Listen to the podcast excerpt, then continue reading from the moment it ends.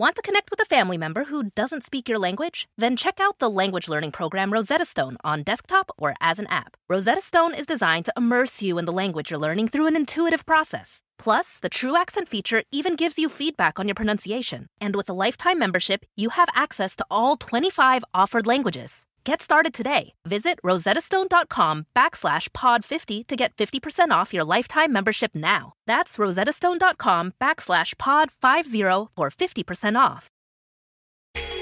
Hi, my name is Lewis Howes, and welcome to the Daily Motivation Show.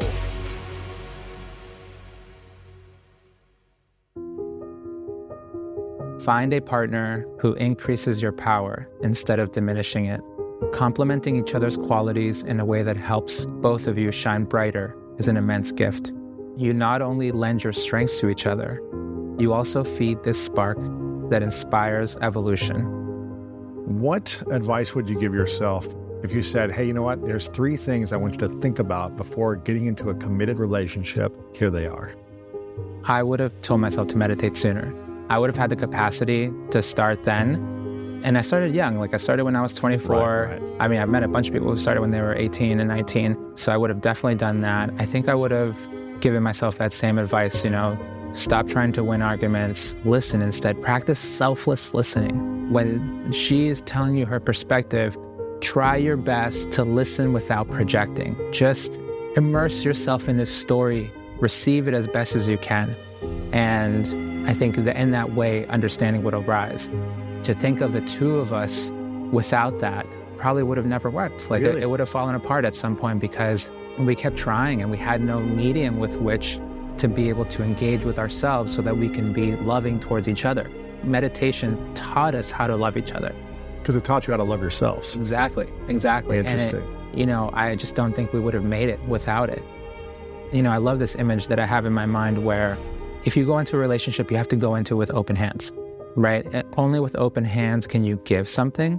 Only with open hands can you receive something. Mm-hmm. So I felt a lot of time my hands were closed. Like I could give little and I could receive little. There were often times when, you know, I just was really bad at receiving love. And if I had known that image or understood that this is a fundamental part of being in a loving relationship, to have my hands open, ready to give, ready to receive, I think things could have been slightly wow. different. I don't know if you've been on Tom Bilyeu's show, but I think I've heard him talk about one of his relationship tenets, which is the person who wins in an argument or a disagreement is the one who is the most understanding to the other's pain. If you're like listening and engaged the most, yeah. and whatever this frustration yeah. is, and said, How can I understand you deeper? Then you win. It's because then you move on. It's like yeah. you're, you're understanding, you're selflessly listening, and you've won in a selfless way of right, saying, like, right. hey, I care That's about beautiful. you, not I need to be right, but the person who understands the deepest mm-hmm. about the other person's pain. And that's just a different way of reframing it. And yeah. I think it's hard when you're in suffering or in fight or flight mode or haven't healed. It's hard to understand someone else. Right. When you feel like I've been wronged or they don't understand me or how could they do this or they weren't thinking about me when they forgot this thing, right? And we get more reactive, which goes back to inner peace.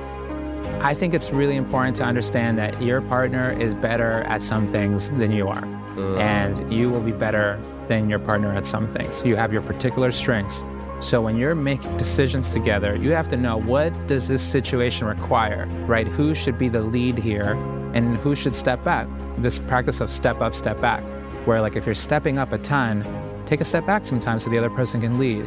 I may be better at thinking about the long term situation and planning out, oh, you know, we should live here for like three years or, you know, we should move now and, you know, find another place. She's a lot better at just like skills that can get us from one week to another, get us from this day to that day, and can plan the micro situation a lot better than I can. Right. And we complement each other in this way where like we're both like, okay, we know our strengths, but we both try. It doesn't mean that she never plans long term things and I never plan short term things, but we understand, especially if it's a big situation. It's like, hey, Sarah, like I need you to, you know, mm-hmm. what do you mm-hmm. think? Because right, I don't, right. I don't even know what to do in this moment. Right. so imagine if you could go 30 years in the future to your future self, knowing all the wisdom that you're going to know from what is happening over the next 30 years, and knowing how much the world has changed over the last 30 years, and how much more exponentially it'll probably change in the next 30 years. If you could tap into your future wisdom, your future self, what three pieces of advice would your future self give your current self today about what you need to be prepared for and overcome? Never stop meditating. In no situation, right? Like you just keep meditating. Second, you have to listen to your intuition. When you need to make pivots, make pivots. When you feel like you need to write a book, then you write a book, not because your publisher wants you to or anything like that, right? It has to be a genuine, like, there is something here that should be set and then make it happen. But mainly, all that is arriving from intuition. And third, you have to take care of your health. Mm. Your health is so important because you know that you want to be there for your family, and you also know that you want to be able to meditate well for as long as possible. And I'm so inspired. You know, I'll go to these longer courses, like 30 day, 45 day courses. My wife and I will be some of the youngest people there. We're meditating with a bunch of people who are, you know, in their 70s and 60s. And like, I'm so inspired by them because, you know, you see them, you know, they're meditating on the ground. They're like fit. They look so young. Like, you look at their faces, they look so young. You know, I'm like, I want to be like that. You know, they've been meditating for 30, 40, 50 years. And to me, it's like such a big source of inspiration. What three questions should we ask a potential partner before we get committed in a relationship? that you think will give us enough information to see if this is going to be a conscious, healthy yeah. relationship or one that we shouldn't participate in? First one that came to mind is like, talk to me about your relationship with your emotions. As a broad question, like I would love to just have them paint me a picture, and then after they paint me a picture, I would say, tell me more. Like, tell me more about that. You know, like just just keep because you want to yes. you want to hear how it is because their relationship with their emotions will shine a clear light on their relationship with you. And it'll either be yeah. peaceful or stressful. Yeah, stressful or they can't engage. They're not going to be able to have the difficult conversations you need to have. And it doesn't matter how much meditation you do. Yeah. If someone else is constantly bringing chaos. Yeah you still have to manage it. Yeah. You still have to think about it, manage totally. it. Even if you create harmony inside, right. if someone's screaming every yeah. day or they're in breakdown, it can be draining.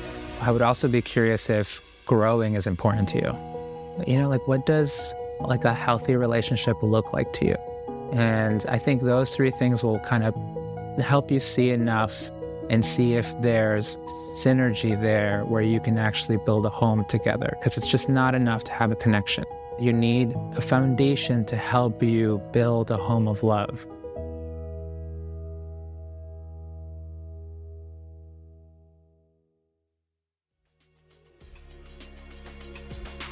Thank you so much for listening to today's episode of The Daily Motivation, and I hope you have an amazing rest of your day. If you enjoyed this episode, make sure to click the link in the description. That will take you to the full episode of our main podcast on the School of Greatness. And if you are loving The Daily Motivation, please follow us over on Apple Podcasts and Spotify and leave us a review over on Apple Podcasts right now. And if you want more exclusive content and ad free listening experience, make sure to subscribe to our Greatness Plus channel on Apple Podcast right now. And if you want to get even more inspiration from our world class guests and learn how to improve your life and take it to the next level, then make sure to sign up for the Greatness newsletter and get it delivered right to your inbox over at greatness.com slash newsletter. Again, have an amazing day, and I'll see you tomorrow with another episode of the Daily Motivation Show.